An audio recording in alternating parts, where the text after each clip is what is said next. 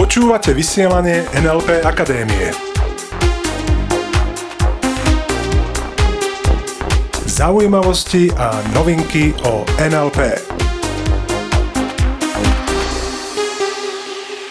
Je krásna, teraz už skutočne jarná streda a vy počúvate vysielanie NLP Akadémie. Od jarného mikrofónu vás zdraví Peter Sasín a Iveta Klimeková.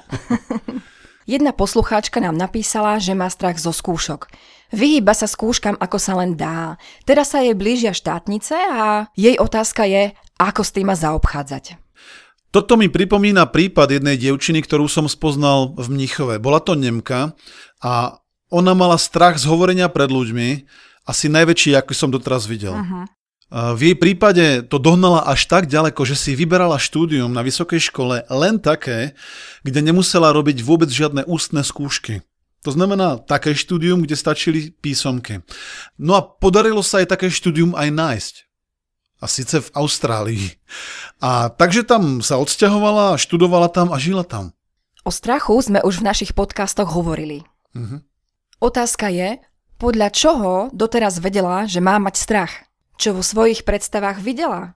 Čo počula? Ako to vnímala? Takže keď sa bavíme o tom, ako to vnímala, tak je veľmi pravdepodobné, že bola v tých predstavách asociovaná. Znamená to, že tú predstavu vidí svojimi očami. To znamená, vidí tú komisiu, tú skúšobnú komisiu pred sebou. Zrejme bude ten obraz blízko, veľký a nemoc príjemný. Uh-huh. Takisto ľudia, ktorí si robia strach, sú často v procese. Znamená to, že si predstavujú, ako zlíhajú. Alebo že si vyťahnú zlú otázku. Alebo ako sa ich niekto niečo opýta a oni nevedia odpovedať. Presne tak a namiesto toho má jasný cieľový stav. Uh-huh. Toto síce opakujeme často, len naozaj je to podstatné. Ja si myslím, keby ľudia toto naozaj robili, že si opakujú jasný cieľový pozitívny stav, no tak Aký dôvod ešte majú na to, aby si robili negatívne pocity? Pretože otázka, ktorú si chceš klásť, je tá, podľa čoho zistíš, že sa môžeš počas skúšky alebo pred skúškou cítiť dobre. Samozrejme, že je na skúške dôležitá aj dobrá príprava. Samozrejme, je dobre, dôležité sa naučiť, áno, mm. čo mhm. chcem vedieť. Len skutočne je to tak, pokiaľ sú ľudia v strese, pokiaľ sú v negatívnom state a strach môžeme považovať za negatívny state, tak veľakrát sa stane, že sú síce naučení, a nevedia si potom na tie informácie spomenúť. A ešte jedna vec. Ľudia, ktorí nám píšu, že chcú sa zbaviť strachu z prezentovania, zo skúšok, majú spoločnú jednu vec. Ešte nikto nám nenapísal, čo namiesto toho chce. Aký stav chce namiesto toho, že sa nechce báť. Presne tak, tam mi to proste chýba. Áno. Ľudia, ktorí majú stratégiu od, že chcem sa zbaviť niečoho, no tak je potrebné, aby si vedel, čím to chceš nahradiť. No a keďže nám táto posluchačka nenapísala, v akom stave by ona chcela byť pri tých skúškach, uh-huh. povedzme, že by chcela byť uvoľnená. A to je veľmi dobrý nápad, uh-huh. pretože v uvoľnenom stave máš jednoducho lepší prístup na všetky tvoje zdroje. Takže aj veci, ktoré sa naučíš, ľahšie vylovíš opäť. A dokonca, mnohí máte možno tú skúsenosť, že keď si mal napríklad skúšku a bol si v uvoľnenom stave, tak ti niekedy chodili aj informácie, o ktorých si si neskoro povedal, OK, a odkiaľ mi prišlo teraz toto? Stalo sa ti to už? Veď keď som si túto otázku prečítal, nemal som šajnu. No a to sa stalo presne mne, keď som maturoval a Mal som obrovskú výhodu, že som šiel do tých maturít absolútne uvoľnený. Bolo to zo Slovenčiny a tam už som vedel, keďže som mal na polročnom vysvedčení jednotku a spísomiek jednotku, tak som vedel, že aj keď úplne zhorím, na tých ústnych, tak proste prejdem, zmaturujem. No a stalo sa to, že som si vyťahol otázku, na ktorú som vôbec nebol pripravený, pretože hej, kto by sa pripravoval na otázku číslo 1? jedničku si predsa nevyťahneš. To bolo moje presvedčenie a keďže som sa koncentroval na to, že jedničku nie, no tak som si vyťahol jedničku a keďže som bol v tom uvoľnenom stave, tak to dopadlo tak, že skúšajúca profesorka a komisia mi dali obrovskú, nadšenú jednotku. A vtedy som ešte nepoznal NLP a ja som si potom hovoril, OK, ako som toto dokázal. Dnes už viem, že to bolo preto, lebo som bol uvoľnený a dokázal som to naozaj perfektne podať. Aj to, čo som nevedel. OK? A mnohým z vás sa to už určite stalo a naozaj mnohí mi potvrdzujú, keď sa s nimi o takýchto veciach rozprávam a hovoria mi, keď si krásne uvoľnený, tak vtedy máš prístup na všetky tvoje zdroje. No a ako to urobíš, aby si bol v uvoľnenom stave?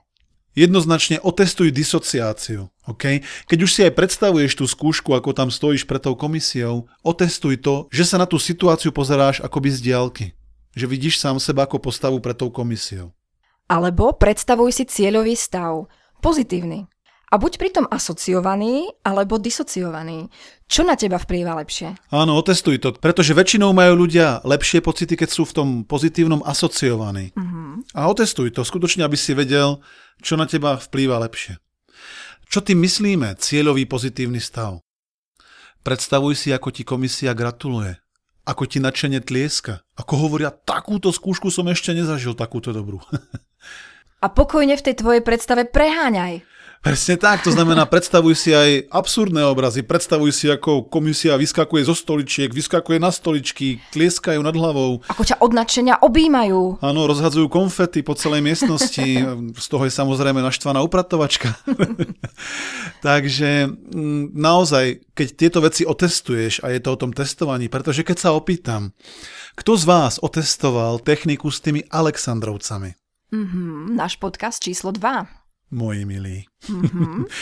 Takže tí, ktorí ste to ešte nepočuli, tak sa k tomu môžete vrátiť. Diel číslo 2, Aleksandrovci, dokonca zvuková ukážka. Postav si ich za seba, 200 chlapov, ktorí chorálom spievajú a už len vidíš, ako to komisiu zatláča do stoličiek, pretože majú tak trochu obavy. Toto ešte nezažili. A pokiaľ ti nevyhovujú Aleksandrovci, no tak si zober napríklad gospelový chór Áno, Černochov v bielom, v červenom, ako len chceš, ako spievajú Halelúja. Okay? Krásnymi silnými hlasmi. Áno, stoja za tebou a sú tu na tvoju podporu. Takže takéto predstavy, keď budeš mať, zrazu zistíš, že namiesto nejakého zbytočného strachu máš široký úsmev na tvári a to je ten state, v akom chceš prísť na skúšky. Je to tak? No a to, čo naozaj skvele funguje, sú kotvy. Čo to znamená kotvy? Tí, ktorí nás počúvate dlhšie, už viete, čo kotva znamená v žargone NLP a v praxi je to niečo také, ako že prídem niekam, stisnem si prsty na rukách a zrazu sa cítim úplne inak. Áno, sú to akési spúšťače emočných stavov. A prácu s kotvami učíme na našich seminároch, ako je Practitioner, NLP Practitioner a NLP Master a tam sa naučia naši účastníci naozaj skvele používať kotvy, jednak ich časovať, pretože ten timing je veľmi dôležitý, aby som kotvil včas a len vtedy, keď je tá emócia silná. To znamená, pre začiatok našim poslucháčom úplne stačí, keď si vytvoria tzv. vizuálnu kotvu a budú si predstavovať to, čo sme hovorili pred chvíľkou. To znamená ten jasný cieľový stav. A prosím vás, pokojne aj opakovane. Pretože nestačí mi, keď niekto povie, no, ja už som si to predstavil. Hm, a teraz? Hm Tenista, ktorý je dokonalý tenista, servis, to znamená svoje podanie, cvičí aj tisíckrát denne. OK?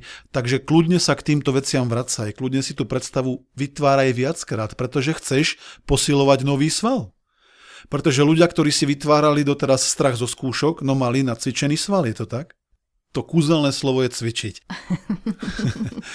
E, vidíš pri tom, že nestačí, keď si ľudia iba uvedomia, že strach z hovorenia pred ľuďmi je jeden z najzbytočnejších strachov na tejto planéte, takisto ako strach zo skúšok. No a takisto tá dievčina z toho Nemecka, ktorá mala strach z hovorenia pred ľuďmi a našla si školu, kde nemusela robiť ústne skúšky, tak už dnes, vďaka technikám z modelu NLP, prednáša na konferenciách a baví ju to. Našla v tom záľubu, pretože zistila, že naozaj máš ten potenciál zmeniť svoju mysel.